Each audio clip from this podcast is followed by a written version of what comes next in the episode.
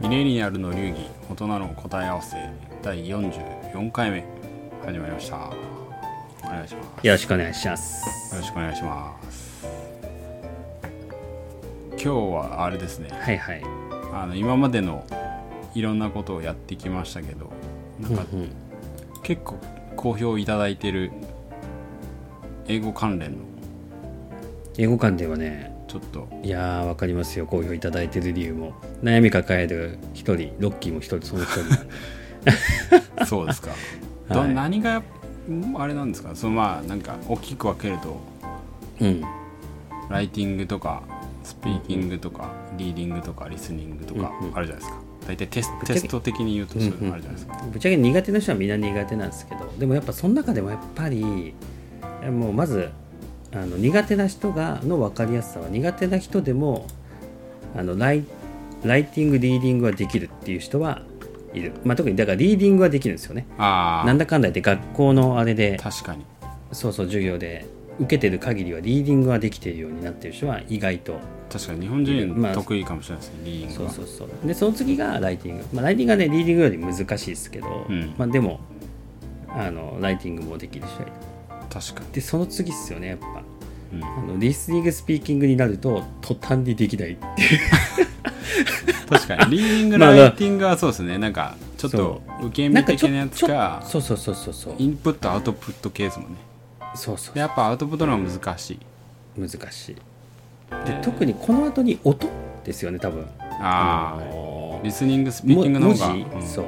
目で見る文字の世界視覚の世界からその聞く聴覚の世界になった瞬間に途端にそうそれまであんなにリーディングできてたのになんでこんなできないのぐらい になまるあほそどれね、もちょっと私もその一人なんですけど、うんなる人がやっぱり多いだからやっぱそこっすよねなんでリスニングそうでのす課題確かにあれですよねだからリーディングとかライティングだとある程度自分のペースができるけど、もうリスニングとかなってくるともう相手のペースですからねそうやっぱね急激にきつくなる、うんきついっていうかもう苦手意識を持っちゃうっていう確かにで特に特にその中でもスピーキングよりリスニングですかそうらですねまあなんでかっていうと、うんそうあのスピーキングはねそもそもリスニングできないとどうしようもないっそうですねていうのもあるんでそう、うんなるほやどっぱまずそもそも聞か聞聞き取れないと話にならないじゃんっていうところもあるんでやっぱり特にリスニングに悩みを抱えてる方は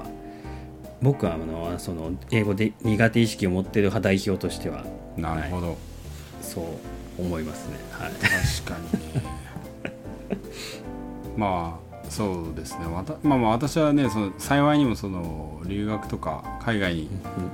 親の都合ではなかったですけど行けたんでそういう環境があったんでなんか、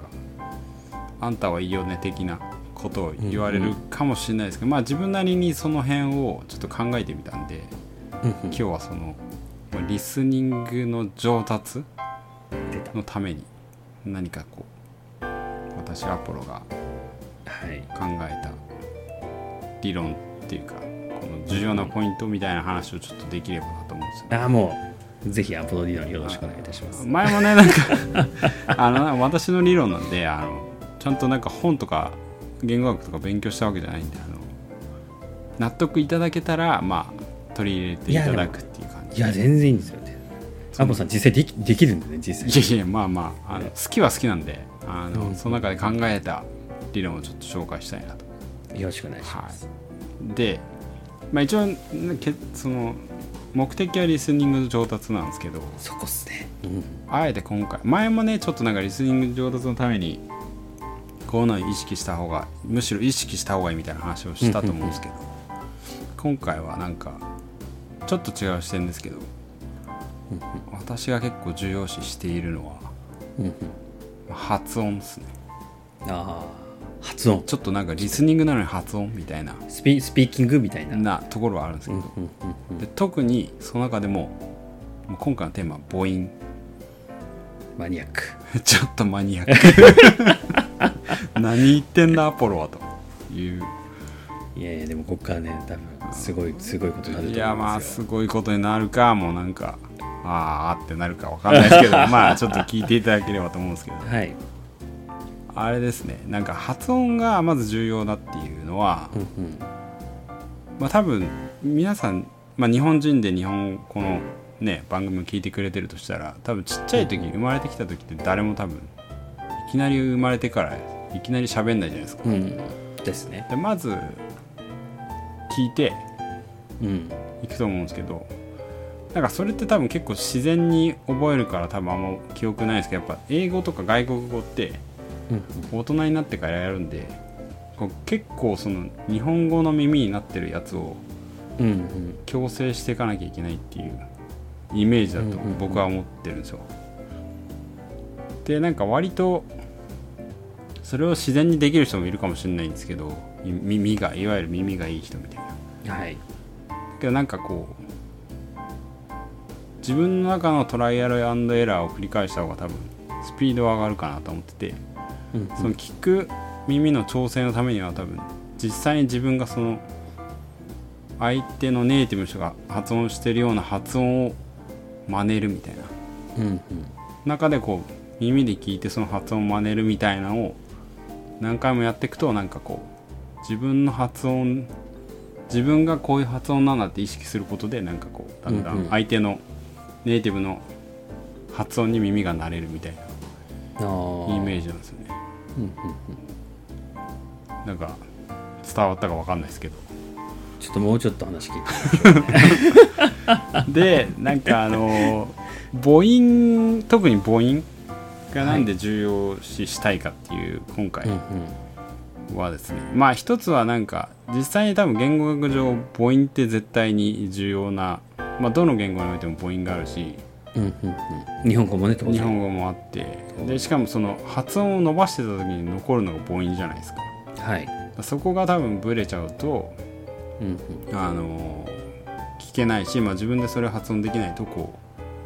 う耳に入ってこないのかなっていうのが一つと、あとはなんか日本の教育上のなんか問題ではないですけど今になって思えばなんか英語勉強し始めた時にこ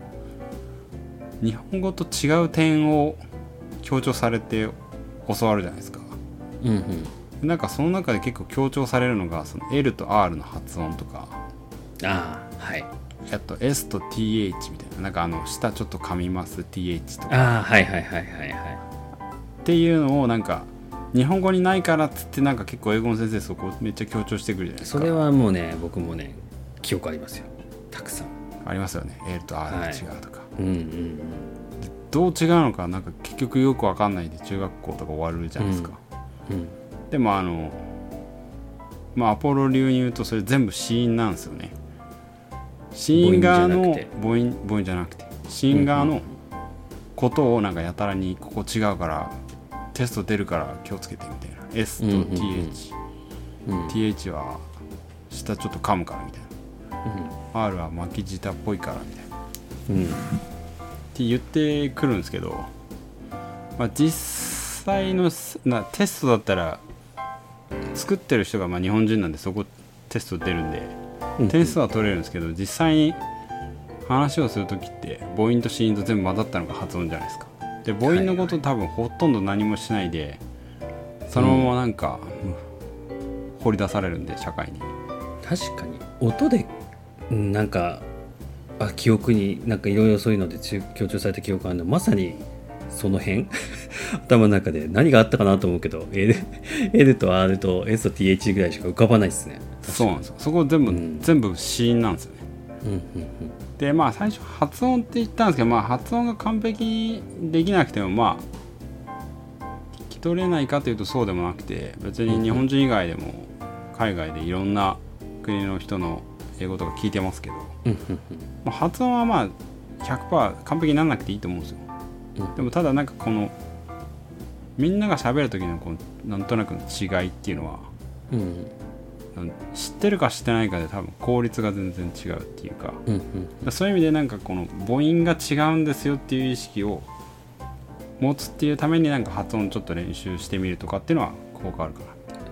S と TH だけ気をつければいいんですよじゃなくてそうです実を言うと母音を気をつけることがあの正しい発音に近くなるポイントですよっていうあそうですねそこも、うんちなみにいきなりちょっとここで問題なんですけど、はいはいはいロッキーさんあの日本語の母音っていくつあるかご存知ですか日本語ですよねあいうえお五五五つです五ですよねあいうえおそうそうそうあいうえでおです、ね、私もまあネイティブだからあんまちゃんと勉強したことないんで多分まあ 5, 個じゃないですかうんうんじゃあ逆に英語逆でもないけどじゃあ次に英語のうんうん母音っていくつあるか知ってますか 英語の母音の数はいあ、今 私ちなみにそのなんだこれ発音記号とかってなんかあったじゃないですかもうね記憶薄れてますけどありますね僕が今頭に浮かぶのはあの A と E が混ざってるやつああそうそうそうそう合体したやつああいうやつあの記号だけはうん、頭に浮かびますけどそれ以外もう全然わかんないこれ今ままあ私が見てるあうんうのんサイトを見るとですね、てかめっちゃあるんですよこれいくつなんいくつなんですか24ぐらいありますマジ あ想定より多かったそうなんですよ結構めっちゃ多いなっていうまあこの24をっていう数字はまあまあもしかしたらその定義とかで微妙に違うのかもしれないですけどうんうんポイントは日本語が5に対して英語めっちゃあるぞっていうはいはいそれを多分みんなまあ私もそこまで意識はしてなかったですけどそこを多分意識するかしないかでなんか心構えが変わるっていう全然意識しなかったですねもはやもはやなんか同じぐらいなんじゃないかとごそうそうなんですよだからそこはなんか学校の教育の弊害なのかわかんないですけど S とうん TH は多分めちゃめちゃ L と R は言われるけど うんうん全体像を教えてもらった記憶がないですね僕ももはやそこだけ気をつけてればいいんでしょう ぐらいのそうそうだった気がするで子音もめっちゃあるんですよ多分でも子音も同じぐらいあるからうんうん母音と子音のパターンが例えば245個ずつあってうんうん子音に関しては触れるのに母音について1個も触れないってどうなんて思いませんいやどうなので すねこれ日本人が英語発音全然できないのこれだで結構このなんだろうなで私のこれまた理論なんですけどこれ英語じゃなくて外国の方が日本に来て日本語結構勉強してる方とか結構増えてるじゃないですかやっぱ国際グローバル社会になってきて、うんうんでやっぱなんか日本うまいなみたいな人って単語知ってるとかもあるんですけど、母音の発音がうまいんですよねうんあそれはなぜなら日本の語の母音をきれいにーうん再生できてるからっていうなるほどいやでもそうなんかわかる気がする確かに、でちょっとなんか例えばこの人あ中国の人かなうんとかこの人フィリピンの人かなとか英語の人かなってうんうん思うちょっとした微妙さは私調べですけど 結構母音がその元々の言語に引っ張られてたりああなるほどっすねで雰囲気そこがだから雰囲気あその言語の雰囲そう気として出てくるってことっすねそうですなんかだから逆にそこを向こうのそっちの癖を覚えれば英語だとこういうふうに言うのかなみたいな今そ急にこを手にしておけばよりいい発音に近づいてるっていうそう言えるっていうで発音がこういうふうに発音するんだって思って分かってれば向こうがその発音してきた時にわかる分かるってああいうな理る論ほどでね、すねうんうん、無理やりではないけどまあそういう感じですいやでも確かになんか今ちょっと中国語とか他の言語の例をちょっと今聞いて確かにって思いましたねなんかニュアンスでねやっぱねなんか分かりますもんねあの日本語喋っててもあこれはなんかどっかの国の雰囲気うん方なんだろうなってどっかの方向あのねそうそういうのってなんかなんとなく分かるのってでも確かにでもなんかあいあいうえおじゃなくてあのかきくけとかの子音をか挟んだ言葉も使ってるんで分かるけれども雰囲気が違うっていう微妙に母音そこかが母違音だうんだと思うんですよなるほどねであのこれ逆さっきの逆パターンで一個思いついたんですけどアメリカの友達が来た時にうんうんなんか日本旅行したいうんうんであの有名な京都とかあるんですけどいろいろはいでちょっとマニアックな場所に行きたかったらしくてあのうん飛騨高山はいはいはい高山に行きたいっていうのを日本の人に言っても全然通じないんだっつって文句言ってて、でなんか彼女に聞いたらなんか竹山竹山みたいな感じに言ってるわけですよでも日本語としたらその「たか」は「あ」ってちゃんと発音しないとうんそこが「竹山」って言ったら「竹山」になっちゃうじゃないですかはいはいはい母音が「え」に近くなるそうそうそうだからそこでなんか「け」は多分「け」っていう子音は合ってるけど母音が違うだけでうんこう全く通じないあー確こかとに、にねなっちゃうんですよねうんうんうんで私もその英語でも実際にそのなんだゴルフはやあの高校時代留学した時ゴルフやっててうんで初めてやったのパーってあるじゃないですかあの規定打数でうん出すなちゃん、と、はいうん、規定打数でそのホールを上がれたらパーパー3パー4みたいパなー4ででパー3とかでパー3打で入ったら結構すごいじゃないですかうんうんだから今日だから「パー取れたんだよ」って言ってそのホストファミリーに報告したら、全然通じなくてどうやら私の発音はなんかパーセンテージのパーの発音だったらしくて、うんパーパーっていうのがパーセンテージの「ーで、うんうんパーパーってあもっと口が開いたやつがそのゴルフのパうんーの発音だったらしくて、そこの母音が違うだけでもう全然通じなかったですよねえーいやでもさっきのあの竹山高山竹山の竹、けあの山のね発音のデートまさにですよねそう逆ですけど、あの逆パターンで英語と日本語で逆ですけど、で結構でも母音を意識しなさいとか聞く時も発音もうん母音を意識しなさいってなんか意外と学校では教えてもらえなくて。うんでも実際にいろんな言語を勉強した時にいやこれめっちゃ重要でしょっていううん思ったんですよねだからまあそもそも最初はまあ発音はねあの完璧にする必要はないと思うんですけどこのまずは母音がめっちゃありますよっていう意識を持つことは大事かなっていう確かにあいうえおだけじゃないよとあそうですね日本語の感覚の5つの母音で英語を喋るとそれはそういうものになっちゃいますよと、そうですねうん、英語じゃないよってことですよね、うん発音としてだから 完全にあいうえおの感覚で喋ろうとしてるな僕はうんそうするとだから向こうが言ってきた時に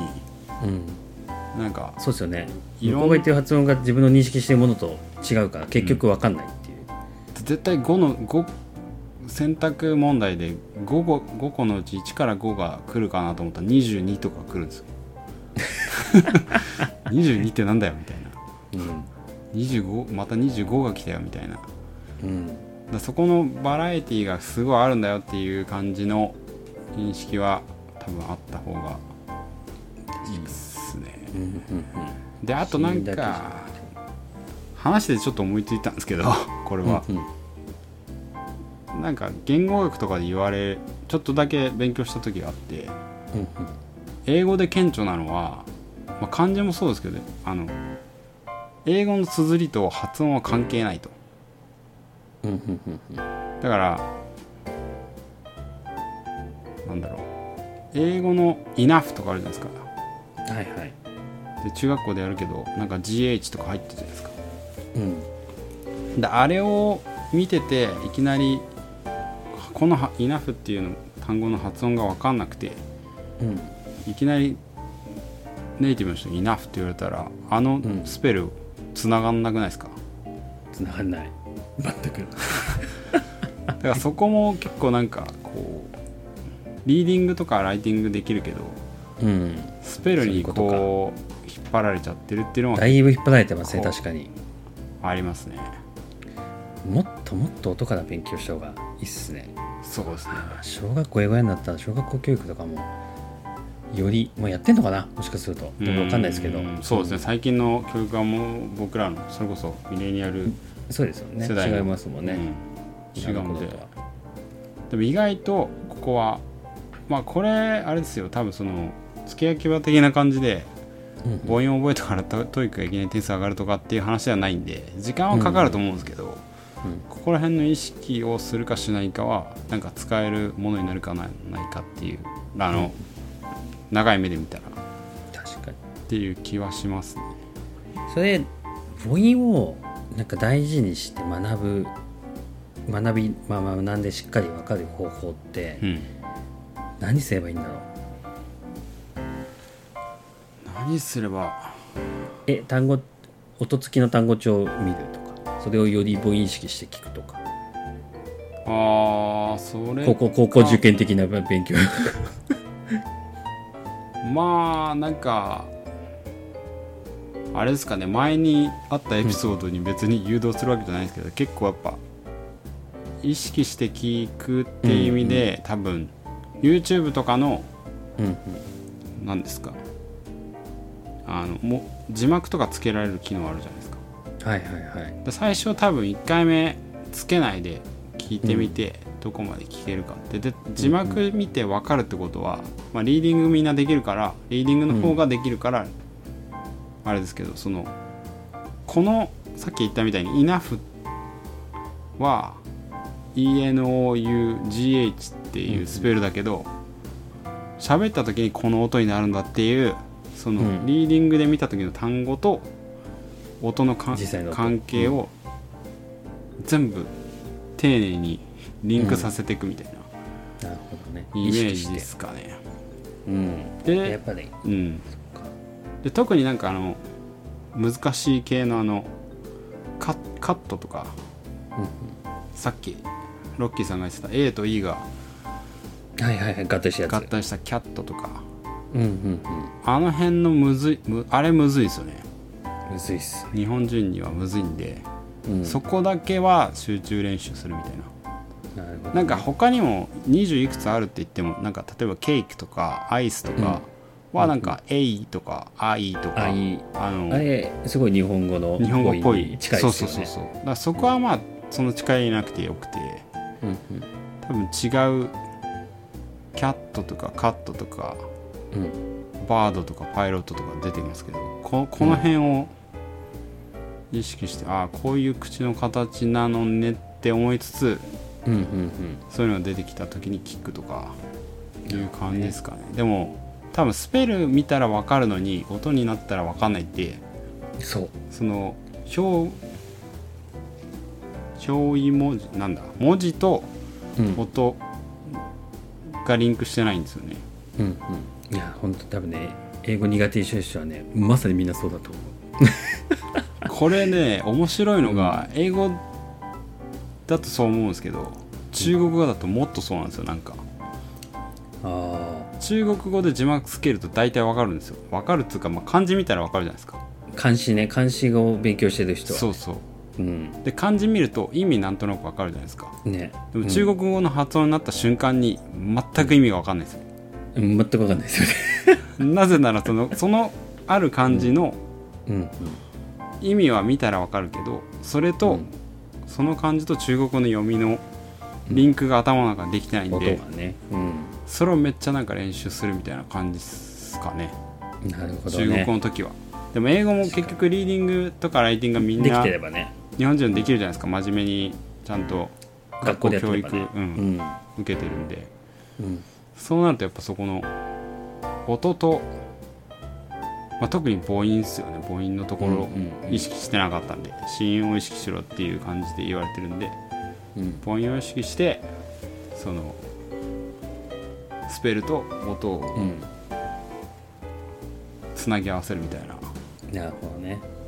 感じをやっていくと、まあ、二十数個母音がまずあるっていうのを多分まずはね前提ねあいうえおだじゃなだけでそうですね英語はいけないよっていうことを大前提に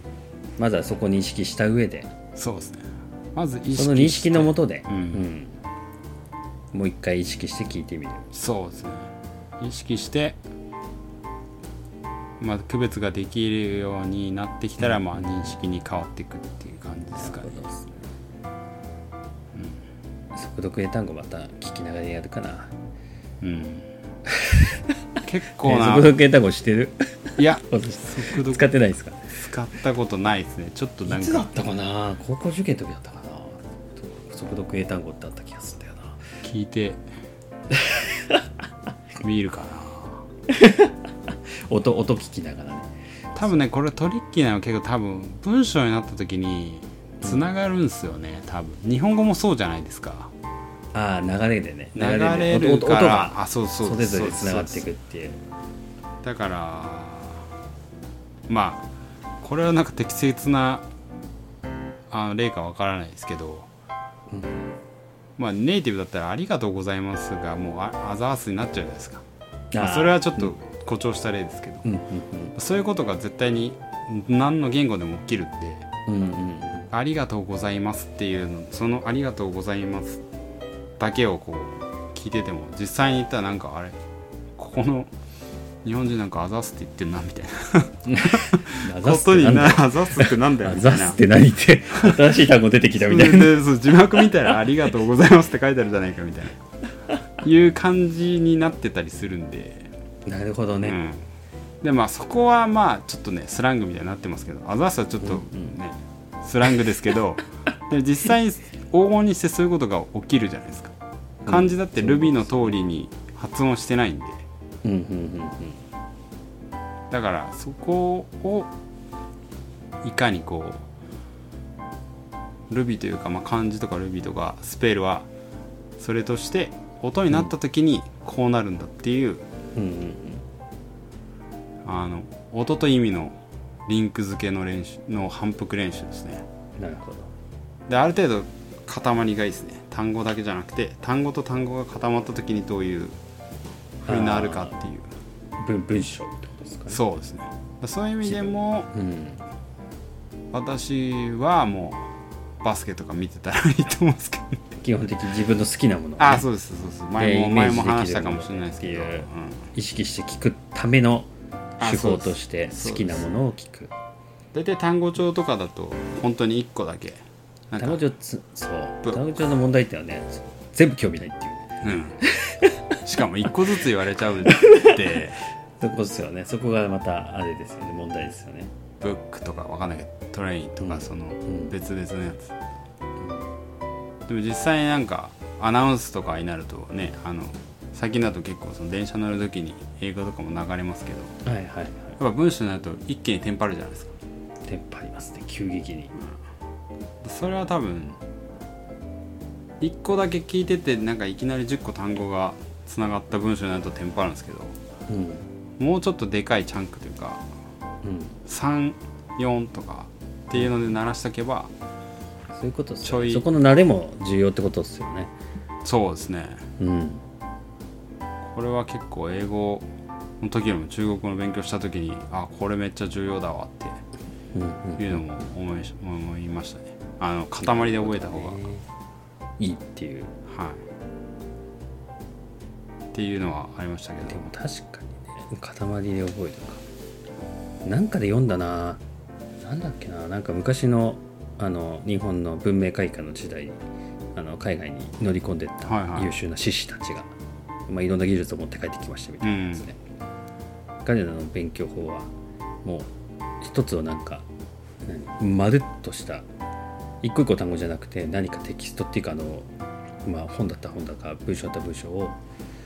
全部そのままあの覚えるらしいんですよでそれを全部あの読んでもらって丸暗記あー塊として丸暗記して塊として音ともう文章も丸暗記するっていうあ感じで文法とかそういう学習とか学校でやるような分解した学習とかそういうのを教えてくれる人いないからーなるほど ね同じ塊をうんまバーッつって全部を塊として丸暗記してるみたいなでなんかちょっとふと思い出しましたなるほどでも確 かにそう何の本で読んだんだろうわかんないけど ふと思い出した多分そうそうですね大人になったらもう多分ある程度なんていうんですか概念とか意味は入ってるじゃないですか、ぼ母語で、うんであとはだからスペル文字になった時のなんかカンパニーが会社ですっていうカンパ会社っていうもう概念は、多分生まれた時はないけどうん会社っていう概念があったらカンパニーが会社なんですねっていううんうんのは覚えればわかるでそこはみんな多分めっちゃ勉強を日本人してるんでカンパニーが会社はわかるけど、カンパニーって言われた時に、まあ、 カンパニーか簡単だけどカンパニーって急に音で聞いた時にうん意味とのつながりがないっていううんでなんかカンパニー1個だったらわかるけどそのなんかめちゃめちゃ長い文章の中でそれが出てくるとうんテンパっちゃうんで多分その練習をしていくっていううんやっぱ塊っすね塊ですねだんだんポイントはずれてきましたけど、まあその中で母音がたくさん出てくるでかもらそうっすね意識してっていう話ですよねそうですねでそもそもやっぱ母音のこのなんかなんかおざなりにされてる感は日本の英語教育ではめっちゃあるんでそこを再こ認れ識どうそうちょっと文部科学省に行った方がいいかもしれないしそうですよねこんな母音どうなってんだ母音っつって20個以上あんのに誰もそんないいこと言う誰も言う教えてくれなかったぞっつって行った方がいいかもしれないこれだいぶ劇的に変わるかもしれないですね次の世代はもしかするとこれによって本当にでも超重要ですよこれはあのリスニングもスピーキングにもつながってきますし確か口の形と舌の位置ですからねこにれは、うんちょっと意識してやってみますこれこれはね発音記号というか母音はめっちゃ大事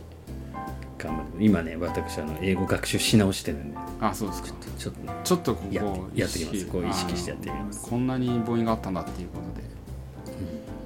で、その意識でやっていただいてもしなんか成果があった 成ら長成果があればね成報果告しがますこれはこの話は間違いなかったっそつって うですねはいそのまま文部科学省に持ってきましそうですね持ってきま しょうっていう感じで、たはいあの今日も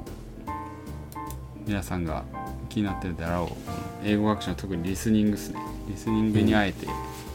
物申す的な感じで母音から考えるっていう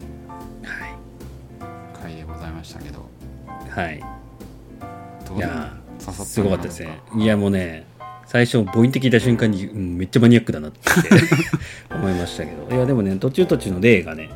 いやまさになとこなんでねうんでも重要性は改めてやっぱ認識しなきゃいけないなっていうのはね本当思いましたねあとあまりにも日本語の母音の感覚でやっぱちょっと英語をやろうとしすぎてるっていうのがこれ多分苦手意識持ってる人みんなそうなんじゃないかなそうです5個ぐらいだろうと思って聞いてたら全然違うの来るんでうん、こわかんないってこはなマっジで重要ねポイントとしてちょってとやっていきます4倍ぐらいあるんで45倍バラエティがあるんでそこだけでも認識してもらっ間て違い母音大事やぞっていうところで意識はやっぱ大事なんで、ですねまあ、また今後も勝手な私の理アポロディ論ノをそうで英語アポロすデねィノ他にも上達理論ね他にも理論があるんであの、はい楽しみにしていただければと思いいやもうこれありがとうございますいえいえじゃあ皆さんの人生が少しでもシャレオツになったらよかったなと思いますのでまたはい次回も聞いてくださいどうもそれではありがとうございましたはいどうも